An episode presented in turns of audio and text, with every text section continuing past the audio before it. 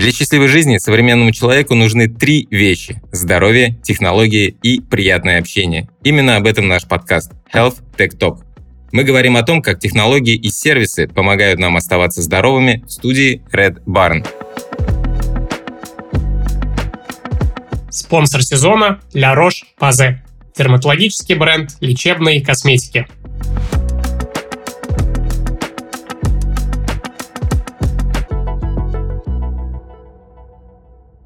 Сегодня мы будем говорить про гены, про генетические тесты и о том, что они могут нам рассказать.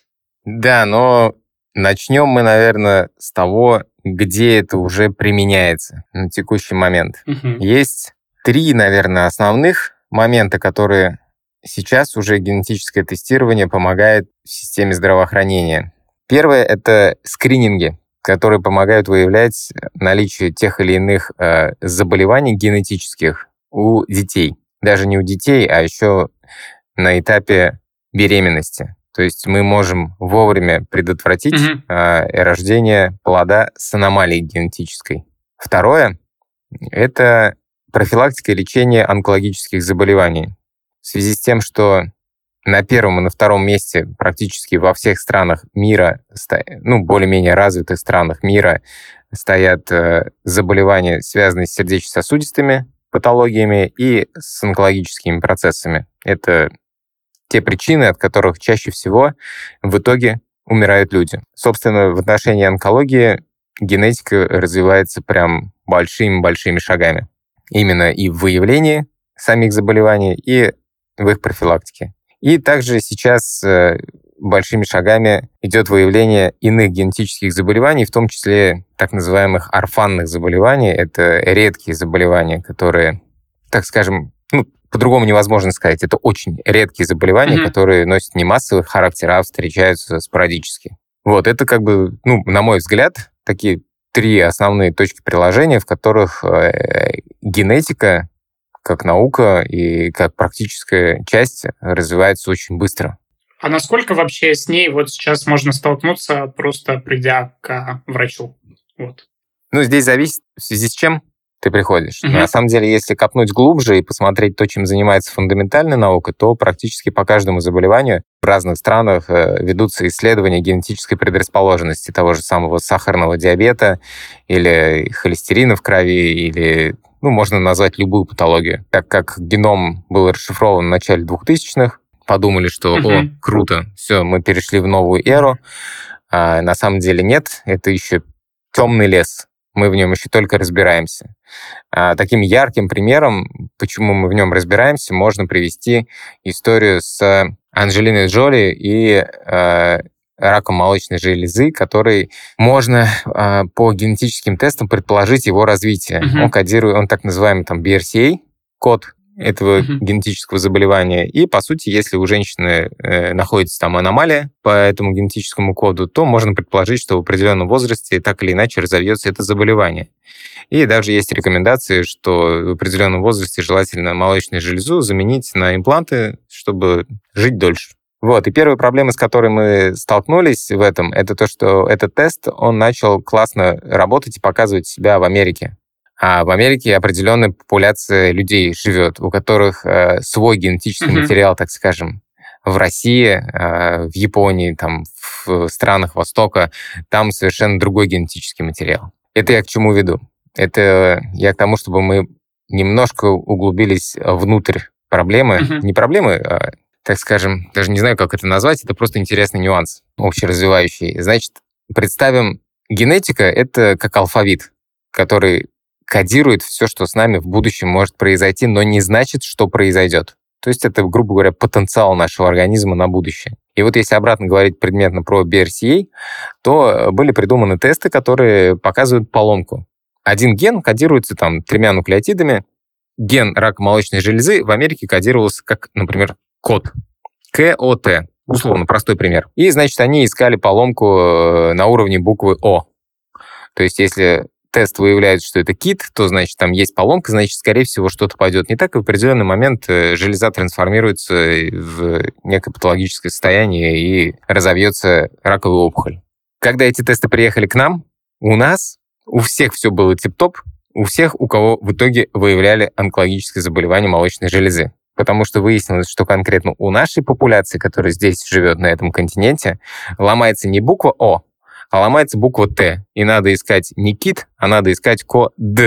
Не код, а код. То есть последняя буква, последней буквой поломка. Вот. И это как бы только маленькая часть нюансов, которые есть внутри генетики. Соответственно, сталкиваемся мы с ними чаще всего, это вот еще раз повторюсь, когда идет профилактика онкологических заболеваний, потому что все больше и больше придумывают тестов, как их определить заранее.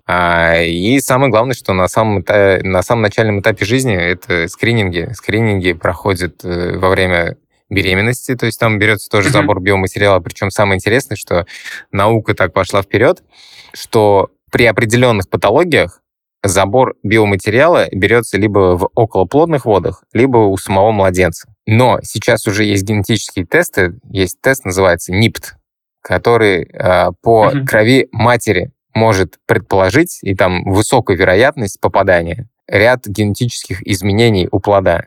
Как это происходит? Это происходит за счет того, что у плода и у матери идет постоянный обмен, э, ну, мать кормит своей кровью, Да, плод да, да. растет, и, соответственно, кусочки плода, они также циркулируют в крови матери. И мы берем забор крови у матери, выцепляем кусочки плода и по ним определяем его как бы генетический потенциал.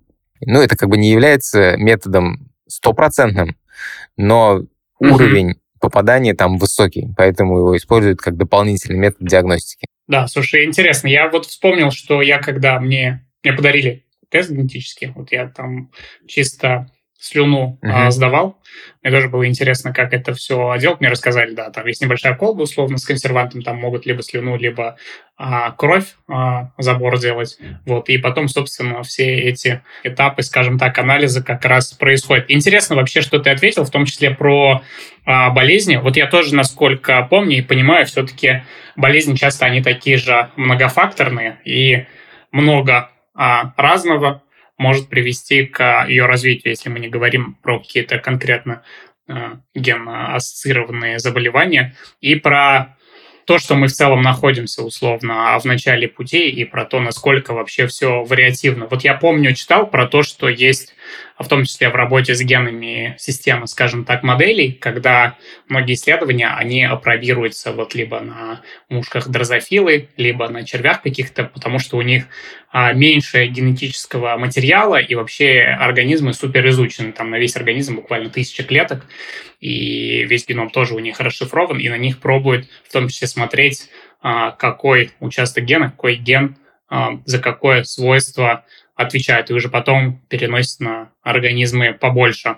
Да, слушай, тут единственное, что нужно понимать для себя, что генетика — это не всегда равно проблема. То есть как идет вообще генетическая передача материала? Когда яйцеклетка со сперматозоидом соединяются, они обмениваются генетическим материалом, и там несколько вариаций, как это все произойдет. Смысл в том, что у нас у всех как бы хромосом состоит из двух частей. И обе части несут на себе определенные гены, которые могут нести в себе определенную проблему. И эта проблема может быть аутосомно доминантной.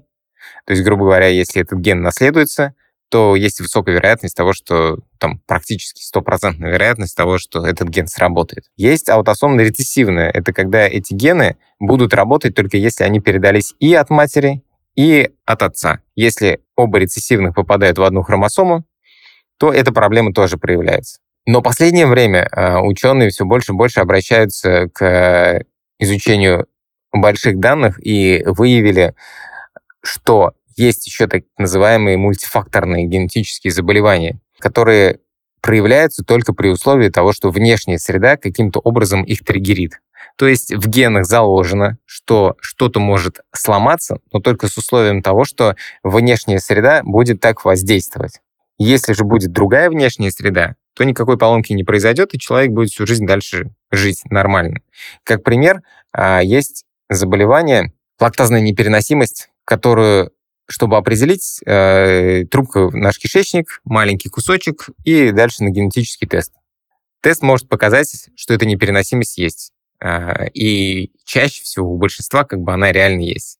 Но бывают такие случаи, когда у человека вроде бы тест положительный, а на самом деле непереносимости никакой нет.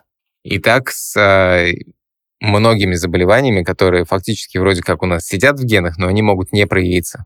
Ну да, то есть получается, действительно, у нас есть разные факторы, и при этом даже если у нас нужная последовательность, которая вроде должна приводить к болезни, обязательно, что она именно проявится. Слушай, а есть понимание вообще, какие примерно это факторы среды? Это одни и те же, типа вот какие-то неблагоприятные, связанные с экологией, или что-то более узкое даже может быть? Слушай, ну факторов среды очень много. В первую очередь это то, где мы живем, там это большие города, это нагрузка различных токсических воздействий со стороны флоры, фауны, это воздух, которым мы дышим, вода, которую мы пьем, это еда, которую мы едим, место, где мы работаем, стресс, куча-куча всего. Многие заболевания триггерят другие заболевания. Например, переболев вирусным заболеванием, ты можешь спровоцировать какие-то генетически заложенные проблемы с кровью. То есть начинаются там проблемы с тромбозами и так далее. Это вот было... Это... Есть такое наблюдение, что после того, как проходит пандемия гриппа, через три-четыре месяца начинается проблема с большим количеством поступающих с инсультами. И потом уже, когда поизучали эту тему, то конкретно вирус гриппа, и как впоследствии оказалось еще и корона, так или иначе влияет на то, как работает наша кровеносная система. И через три-четыре месяца после пандемии гриппа начинают появляться ребята с инсультами или инфарктами, потому что проблема с так называемым, как это попроще сказать, свер... свертываемость, жидкость, короче, появляются тромбы. Угу. Да, интересно. То есть у нас получается, что есть факторы, которые могут приводить в том числе к изменениям генов, которые в том числе приводят к развитию, возможно, заболеваний. Получается, вирусы тоже могут влиять на какую-то часть нашего генома? Да, все верно. Причем эта технология, сейчас мы говорим о генетическом тестировании, а вообще э, с вирусами mm-hmm. связана отдельная технология, это в том числе вакцины и препараты, которыми лечат. Вот про орфанные заболевания, то, что я в самом начале упомянул. Mm-hmm. Орфанные заболевания — это когда произошла какая-то генетическая поломка. Генетическая поломка — это значит, что некий ген э, работает не так, как нужно, как бы это... попроще объяснить, в общем, перестает а, вырабатываться некий белок. А, этот белок, а, соответственно, либо не вырабатывается, либо неправильно действует, и нарушается работа какой-то части организма.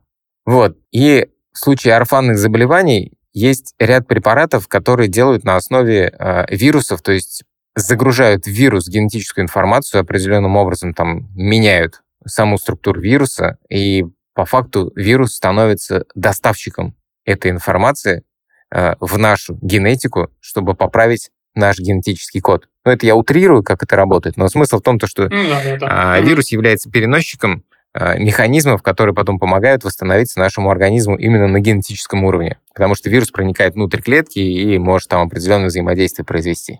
Поэтому, угу. да, как бы вирусные заболевания, они очень мощно влияют на организм, и не всегда известно, как это потом обернется. Угу. Да, слушай, про механизм еще. Вот если я правильно понимаю, там как? Вот у нас есть ДНК, где нуклеотиды, соответственно, и гены, которые что-то кодируют. Потом у нас есть вот РНК там информационная, которая считывает, и потом с помощью транспортной РНК обычно синтезируется какой-то белок, и вот этот, собственно, белок и потом обуславливает там либо функциональность какую-то у клетки, у других действующих веществ. И, соответственно, получается, если у нас есть поломка, у нас либо там белок неполноценный, либо его нет, либо какой-то другой, из-за этого и патогенез, в том числе заболевание, развивается. Да, да, и здесь проблема может быть в изначальной кодировке, которая передается нам угу. по наследству, то есть в самом гене, либо может быть поломка в работе угу. РНК, как эта информация потом передается для того, чтобы ее воспроизвести, либо уже вот в конечной части, где она воспроизводится. Угу, и уже синтез белка происходит. Хорошо, да, это плюс-минус понятно. Я думаю, можем понемногу переходить а, к генетическим тестам. А, как считаешь? Ты знаешь, прежде чем перейдем к генетическим тестам, угу. еще хотелось бы описать одну проблему, которая связана э, с этой областью науки и медицины, которая все больше и больше поднимается, и, наверное, начала подниматься еще с того момента, как раз когда э, расшифровали геномы, я думаю, даже раньше. А, и, угу. Но надо начать с криминалистики. Вспомни, как развивалась криминалистика. Изначально самым прям прорывным таким было это отпечаток пальцев. Когда да, по отпечатку пальцев, пальцев можно угу. было найти преступника. Потом, когда разобрались немножко с генетикой, то генетический тест стал идентификатором личности. И на текущий момент самая большая такая правовая подоплека всего этого направления является в том, как сохранить э, анонимизированные данные. Потому что, когда вот mm-hmm. у тебя, например, взяли э, слюну на генетическое исследование, то фактически ты, можно сказать, отдал базу данных про тебя кому-то, какой-то да, фирме. Да, да. Когда она с кем-то соединится, этими данными уже будет владеть другая фирма. Если это все утечет, как угу. из Яндекса утекает в сеть, то просто твои данные э, распространятся по всей планете Земля. А когда научится пользоваться этими данными, то есть когда мы сможем на уровне генетики предсказывать... Э, Давай пофантазируем, что мы сможем предсказывать поведение mm-hmm. человека или его там интеллектуальные способности, или кем работать ему, где работать, как он может себя проявить, то фактически ты отдал данные будущему своему работодателю, который потом на основе них э, предположит брать, не брать тебя на работу, или сможет проследить там mm-hmm. по другим базам данных, привлекался, не привлекался ты где-то, что там было в твоей жизни и так далее. То есть это сейчас такая очень серая зона для правового регулирования, и как обезопасить людей, которые сдают вот эти генетические тесты. С одной стороны, но это я не призываю переставать сдавать, потому что чем меньше людей будет сдавать генетические тесты, тем меньше в итоге наука добьется. По идее, как бы вот массовый скрининг и вот эти все предложения, которые есть на рынке по поводу того, чтобы сдай, там мы тебе расскажем, кто твои предки или на что ты способен в спортивной медицине, это все к тому, чтобы набрать большое количество данных и суметь потом интерпретировать его правильно, потому что пока что данных довольно-таки мало для того, чтобы сделать некие предположения. Угу. Ты знаешь, ты когда сказал про проблему вот этой приватности и конфиденциальности данных, а буквально на днях в целом было достаточно много шума по поводу того, что компания двадцать три энд ми, которая в Америке, такая одна из основных, которая делает генетические тесты дешевые, она заявила, что в целом будет продавать свои данные, которые у них есть от пользователей, большим фармкомпаниям, в том числе для исследований. То есть анонимизированные. Но вообще про это они раньше не говорили, когда они сказали, все такие, ну да, все понятно, сейчас будут сливать наши данные генетические, как обычно, большим корпорациям. Более того, у них, по-моему, то ли в прошлом году, то ли пару лет назад как раз утекла все часть базы, и там, по-моему, то ли у полутора миллионов людей, то ли у скольки как раз утекли вот эти а, данные, которые на них есть. Слушай, да, это отдельный бизнес, и я тут вспомнил, есть угу. а, тоже такие генетические тесты, называется эйч эл эй-типирование. Это, представим проблему, то, что есть заболевание, которое связано с проблемами работы костного мозга. Костный мозг, собственно, генерирует там практически половину там, кровяных тел, иммунной системы, работа иммунной системы. И э, люди с такими проблемами, они ну, недолго живут. Но их можно mm-hmm. спасти тем, чтобы п- пересадить здоровый костный мозг. Но здоровый костный мозг подходит только вот с такой же кодировкой по эйч эл эй-признакам, которые заложены у него в гене. И в теории несколько таких людей по миру можно найти. И на основе этого... Э, целые реестры создаются.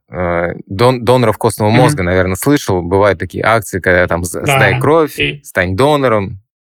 Да, да, я даже вот, сдавал. Я тоже сдавал, да. И эта штука работает таким образом, то, что ты сдаешь кровь, твой код эйч эл эй, он хранится в неком реестре, и если где-нибудь, когда-то у кого-то появится проблема, и именно вот твоя кровь подходит под решение этой проблемы, то тебе случится звонок. И если ты на тот момент все еще будешь здоров, и у тебя никаких патологий не будет, то тебе предложат как бы помочь человеку спасти жизнь. Угу. И внутри вот этих всех благих намерений, естественно, стоят деньги, потому что, чтобы провести эйч эл эй-типирование, это нужно потратить колоссальные суммы. Там на текущий момент один анализ варьирует mm-hmm. от лаборатории там, от пятнадцати до пятидесяти тысяч, чтобы провести. Это, это с учетом того, что приходит большое количество анализов. Это не для одного человека, да, там да, сразу сто, сто протащить, mm-hmm. тогда это вот в пределах Оптом. Этих сумм будет. А на одного это, считай, просто умножай на сто. Вот. Это раз затраты, два затраты, это куча там корпоративных вещей, э, документов и так далее. И, соответственно, вот в Европе это все поставлено на рельсы либо страховых компаний, либо как бы кто-то оплачивает, кто, ну, либо государство платит за это деньги. И донор, который сдает потом uh-huh. костный мозг, э, там либо страховая ему что-то помогает по жизни как-то потом, либо ему платят конкретные деньги за это. То То есть mm-hmm. внутри этого еще сидят колоссальные суммы. Люди, люди зарабатывают на этом большие средства. Целая индустрия получается, да. да. Вот это вот это, это массовое использование. Угу. Слушай, а это вообще самое большое или еще для чего-то тоже такие генотипы а, смотрят? Потому что вот а, акции по поводу того, чтобы встать в реестр костного мозга, вот я помню, я сдавал, а какие-то другие на ум что-то не приходят. А, в России это самое большое, но, насколько я знаю, у нас уже более пяти лет а, развивается угу. проект «Геном». У нас университет тоже э, в нем участвовал. Участвует до сих пор. Изначально, насколько mm-hmm. я помню, мы там с японцами. Я, по-моему, рассказывал уже в одном из предыдущих подкастов об этом, что идея его заключается в том, чтобы собрать генетический материал и проанализировать то, как тот или иной генотип взаимодействует вместе с теми или иными лекарствами. Ну, например, не все лекарства действуют одинаково на двух разных людей. Даже если проведены там большие клинические исследования, ну, собственно, они априори были проведены, иначе лекарство не попало бы на рынок, но вот ряд препаратов, например, гастроэнтерологии, они действуют пятьдесят на пятьдесят, и приходится методом подбора искать, методом тыка. То есть есть какое-то заболевание ЖКТ, желудочно-кишечного тракта, и ты назначаешь препарат, чтобы вылечить человека, но он не работает. То есть он не сразу срабатывает, он должен два-три дня накопиться и начинать работать. Через два-три дня ты видишь, что препарат не работает. Понимаешь клинически, что нужен какой-то другой препарат. В некоторых случаях заболеваний два-три дня промедления могут привести уже к летальному исходу. И как бы идея вот этого генетического паспорта проекта заключается в том, чтобы в итоге, когда ты приходишь к врачу с какой-то проблемой, он открывает историю болезни, и прежде чем назначить тебе препарат, проверяет его по твоему генетическому паспорту. Видит, что этот препарат, хоть он там и из золотой линии, и по стандартам подходит в первую линию, но конкретно тебе он не будет работать. И тебе нужно другой препарат подбирать. И вот идея этого генетического паспорта в том, чтобы сразу же с первого раза попасть с препаратом, который будет на твоей генетике работать правильно. Это как раз, наверное, после вот а, генома человека и после того, как а, секвенирование... а генома стало дешевле и дешевле, мы приходим к тому, что у нас массово теперь собираются, да? Да, все верно.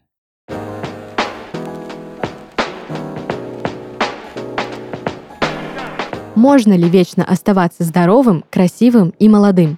Если этот вопрос кажется риторическим, тогда я приглашаю вас в новую рубрику нашего подкаста «Наука не стареть». В ней мы разберем современные научные исследования, в которых ученые ищут рецепт вечной молодости. Эпигенетика – это наука, которая изучает, как наше поведение и окружающая среда влияют на работу генов. Например, почему гормон сна вырабатывается не только ночью и зависит ли его концентрация в крови от времени года. В дерматологии данные эпигенетических исследований тоже используют. Наука позволила установить, что на семьдесят-восемьдесят процентов наш внешний вид зависит от бытовых привычек и правильного ухода. Поэтому в наших силах помочь коже выглядеть молодой и здоровой. Чтобы избежать преждевременного старения, нужно правильно питаться, меньше нервничать и вовремя ложиться спать. Правильно подобранные средства также улучшают состояние нашей кожи. Благодаря эпигенетике мы знаем, косметика с кислотами борется с высыпаниями и воспалениями, витамин В три справляется с возрастной пигментацией, а средства с ретинолом корректируют даже глубокие морщины. Все эти компоненты La Roche-Posay добавляет в линейку антивозрастных средств. Например, концентрированная сыворотка с неоцинамидом помогает выровнять тон кожи, избавляет от пигментных пятен и препятствует их повторному появлению. А антивозрастные средства с гиалуроновой кислотой увлажняют кожу, помогают скорректировать признаки усталости, вернуть ей тонус и разгладить морщины.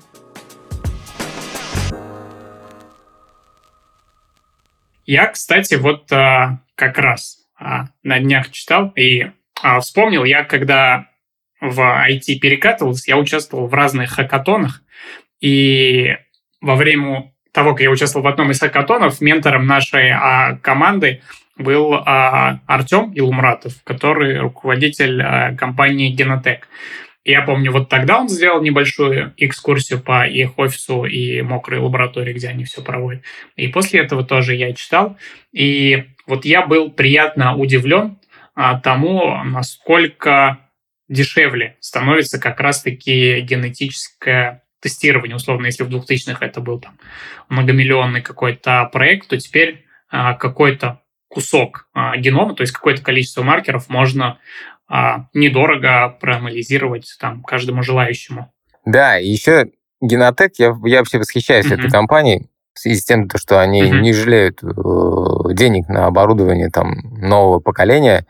У них стоят машинки с огромной производительной мощностью, и как бы за счет маркетинга они заставляют все эти машины работать. За счет этого у них реально э, цена гораздо ниже. Ну, например, вот если э, разыгрывать mm-hmm. там, я знаю просто э, генетическую да, лабораторию, да. которую там в свое время закупились по грантам, mm-hmm. и работают на определенном оборудовании. Им, чтобы провести генетический тест у себя, я условные mm-hmm. суммы буду называть, допустим, там да, сто да, да. рублей. Стоит один тест, если они там mm-hmm. набирают полный планшет.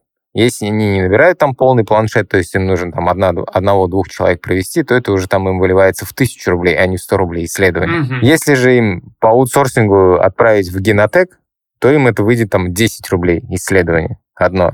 В связи с тем, mm-hmm. что там стоят высокопроточные машины, и у них каждый день эти лаборатории mm-hmm. работают, и каждый раз они обновляют оборудование, там, с расходкой смотрят и так далее. Единственное, почему не все генетические лаборатории таким mm-hmm. образом поступают, и не все работают с Генотеком, потому что не видна внутренняя кухня, а ученые очень сильно переживают по поводу истинности данных. Но это как бы, mm-hmm. это у нас в ученом сообществе да. всегда так, мы не все друг другу доверяем до конца, потому что кто-то где-то один раз ошибся, mm-hmm. чуть-чуть, ну, чуть-чуть, и за ним да. шлейф идет.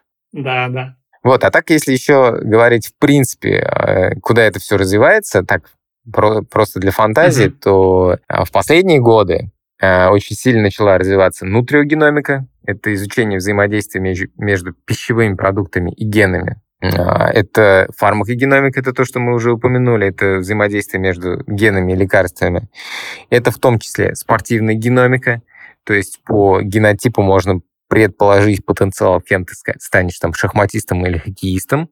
И геронтогеномика mm-hmm. — это то, на что сильно, в принципе, направлено сейчас научное сообщество, особенно в восточных странах, это вклад различных генов в процессы старения. Почему говорю про восточные страны, там Китай, Япония, потому mm-hmm. что там есть очень много людей с возрастных, которые продолжают там свой трудовой путь и так далее, и которым как бы хотелось продлить жизнь. То есть там, ну, чем больше пул взрослого поколения, тем больше на это начинают обращать внимание. У нас тоже за последние десятилетия продолжительность жизни в России выросла, и последние несколько лет тоже начинают в первичном звене запускать проекты по гериатрии. То есть, вот, например, сейчас с прошлого, по-моему, года в каждой поликлинике обязательно должен сесть гериатр. Это очень редкая профессия, это как бы человек, который специализируется да. именно на заболеваниях а, взрослого поколения. Я бы даже сказал... Как же правильно это и политкорректно сказать? Людей за шестьдесят-шестьдесят пять. Слушай, ну здорово, да. Я потому что тоже, когда учился в медицинском, я исключительно вот, слышал про название этой профессии, но таких врачей сам а, в природе не встречал, а, как говорится. И интересно, что ты отметил в том числе про, ну, скажем так, восточные страны, и что они развиваются в этом направлении. Я вот что еще а, вспомнил по поводу того, когда ты говорил про Генотек и лабораторию. Вот насколько я там а, понимаю, в том числе, обычно там стандартно процесс генетического тестирования, он происходит таким образом, что ты условно а, сдал биоматериал, там слюну или кровь в какой-то колбочке с консервантом, потом происходит этап там выделение ДНК, какой-то очистки, потому что в клетках у нас есть там и фосфолипиды какие-нибудь, и белки, и там на специальной мембране материал нуклеотидный, он оседает, при том, что ДНК по своей структуре, она достаточно а, устойчивая в целом. Потом а, происходит контроль какое-то качество, и потом как раз тоже со времен биологии, я помню, происходит процесс амплификации, как раз с помощью полимераз, вот этой полимеразной цепной реакции, вроде ПЦР а, называется, происходит там размножение вот этих небольших а, участков, в том числе нуклеотид, и потом это а, сканирует с помощью, вот у нас есть какой-то микрочип, планшет, на котором там оседают а, конкретные нуклеотиды, срабатывают на конкретные участки вот этого планшета, и потом а, флуоресцентной а, микроскопии электронной, высокоточной, мы там сканируем и понимаем, что где прокрасилось, какой нуклеотид есть, и потом это анализируется. И вот а, я тоже, насколько а, прочитал и понимаю, есть условно вот эти а, массовые тесты стоимостью, там, не знаю, в баксов сто, и, которые анализируют а, около там, шестьсот пятьдесят тысяч разных а, маркеров. Вот. И есть при этом а, так называемые эн джи эс или технологии секвенирования следующего поколения, которые позволяют там проанализировать где-то три а, миллиарда разных маркеров, и это уже стоит а, тысячу долларов. И я это вот к чему.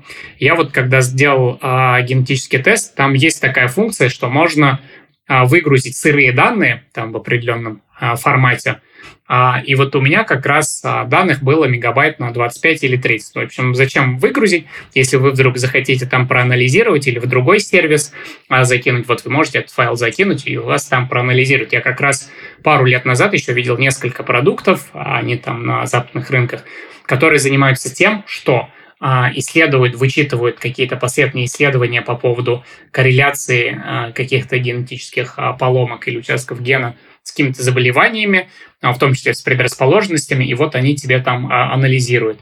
И вот, насколько я понял, если ты делаешь секвенирование практически всего генома, ты потом с течением времени сможешь его доанализировать, потому что исследований становится больше, и, скажем так, известных вариантов и участков гена, которые за что-то отвечают, их тоже становится больше.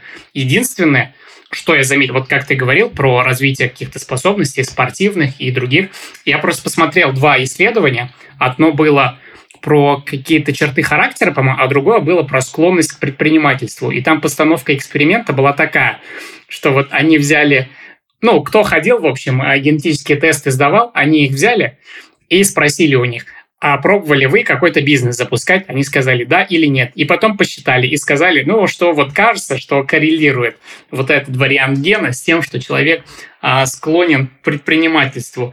И меня всегда смущало, а, что там недостаточно большая выборка.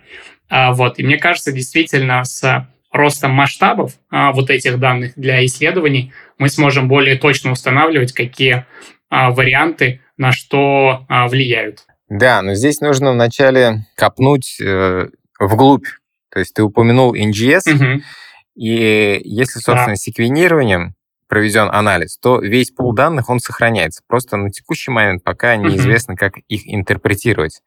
Потому что это да, да, да. просто циф- циферки-нолики, которые мы не понимаем, как читать. Если говорить про панели генов, это угу. может быть несколько вариантов. Вот если говорить там про би ар си эй, то это вот, э, тест на определенные мутации. Идет. Ну, вот, угу. Что-то конкретное. Да, он получается. Может, соответственно, работать или не работать. Из, ну, может быть, погрешность из-за того, что в этой популяции, например, генотип немножко расходится. Это как с Анжелиной Джоли, то, что мы обсудили угу. в самом начале. Да, Дальше да, да. бывают панели генов, которые включают в себя а, просто анализ а, определенного количества генов, которые связаны именно с тем или иным заболеванием, патологией или еще что-то в этом роде. Могут быть панели генов, как я предполагаю. На самом деле, надо почитать, что делает Генотек, потому что я не углублялся. Uh-huh.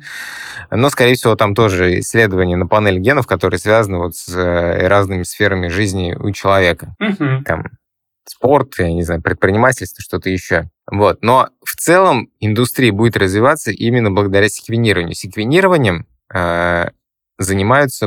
То есть полногеномные тесты, полное секвенирование экзома генома. Да, да, да. Этим занимаются в основном э, большие крупные университеты, которые проводят исследования. Причем это все происходит э, в огромных масштабах. Это и у нас в России куча университетов этим занимается, угу.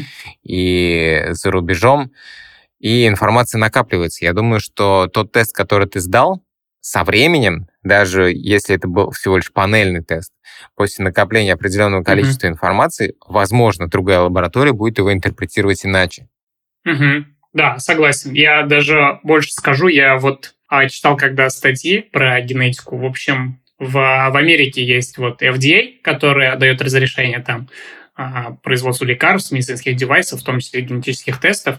И вот когда компания двадцать три энд ми начали работать, у них вначале они сказали, что они в том числе, их можно анализы использовать для диагностики каких-то заболеваний, но через пару лет из-за того, что они не предоставили достаточных доказательств, эф ди эй им запретили а, публиковать такую информацию о себе. То есть они больше там про происхождение, про склонности какие-то писали, но не про предрасположенность к болезням. А потом в две тысячи семнадцатом году снова им разрешили, потому что исследование накопилось, но они там а, выпустили а, такой документ по поводу отношения к генетическому тестированию тогда, и что должны там делать компании в этой отрасли. Они как раз тоже отметили, как ты и говорил вначале, про то, что болезни могут быть многофакторными. Они заметили там проблему с тем, что в разных фирмах, а по сути панели могут быть разными, они могут смотреть разные варианты генов, хотя вроде анализируют одно и то же заболевание. И это нужно иметь в виду, и в том числе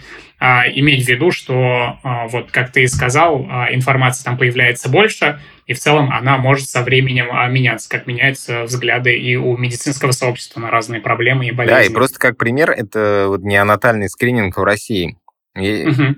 Возьмем период до две тысячи двадцать третьего года, когда ребеночек рождался, его проверяли только на пять заболеваний, которые могут быть обусловлены генетически. Mm-hmm. Там фенилкетонурия, врожденный гипотереоз, костный фиброз, нарушение обмена галактозы, ну и, и там так далее.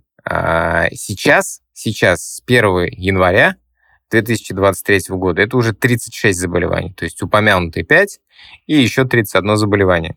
Причем...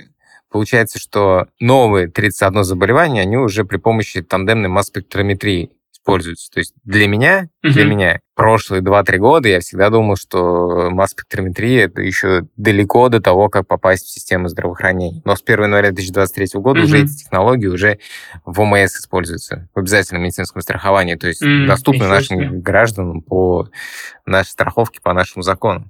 Слушай, интересно. Я тоже всегда думал, что масс-спектрометрия – это такая действительно технология, которая доступна только каким-то лабораториям или в университетах, там что-то исследуют исключительно. Да, и в той же самой онкологии тоже, насколько я знаю, уже активно внедряют uh-huh. эн джи эс и смотрят uh-huh. многие гены не с точки зрения вот панели, которым смотреть, а именно полного да, сканирования. Да, да. Угу.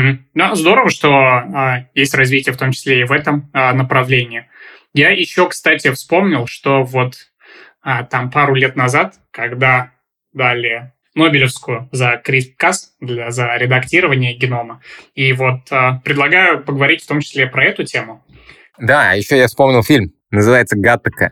О, да, классный это... фильм. Да, Джуд как... Лоу там играет. Как раз, помню, когда да. я упоминал вначале про, про, про проблемы ага. правового регулирования... Весь фильм построен на том, что человек за счет того, что подменял генетический код, пытался из себя сделать другого человека. Угу. Да, классный фильм. Я тоже сначала меня смущало название, потом я прочитал, что это как из нуклеотидов составили, подумал, ну, в целом интересно. Вот, а в плане того, что ты говоришь, генетические модификации или корректировка кода, в плане людей это сейчас уже доступно в плане лечения вот тех самых орфанных заболеваний, спинальная мышечная атрофия. Вот конкретно это заболевание уже лечится, условно говоря, редактированием гена через технологию, когда uh-huh. вирус подгружает определенной информации, и он дальше распространяется по организму и обучает клетки работать по-другому. Собственно, есть куча положительных результатов, хотя заболевание у всех развивается с разной скоростью. Ну и на самом деле, как бы uh-huh. я сейчас не говорю о том, что придумана волшебная таблетка, в любом случае надо работать с, с врачами, ну, да, это да. еще только первые шаги, но уже как бы есть результаты, когда детям помогают. Вот, а uh-huh. на самом деле вот эти все генетические тесты и модификация кодов, она активно больше развивается даже не в отношении людей, а в отношении агропромышленности, да, растениеводства, да, скотоводства и так далее. Вот. Там мы мало об этом знаем, потому что об этом мало говорят в новостях, но на самом деле там вот именно нечеловеческими mm-hmm. шагами движется вперед. Да, я, кстати, вот читал как раз про то, как развивалось исследование вот CRISPR-Cas, и там интересная история, что началось все еще в восьмидесятых в Испании, в общем, в соленых озерах у бактерий, которые там жили, исследователи нашли последовательности в геноме, которые были палиндромами, то есть одинаково читались в обе стороны. Вот, например, там слово «кабак», оно одинаково читается в обе стороны. Потом они подумали, а вообще зачем это надо? И тогда решили просто написать, ну, для регуляции. В целом, когда непонятно, они всегда так пишут, ученые, что это для регуляции, там, это нужно вообще.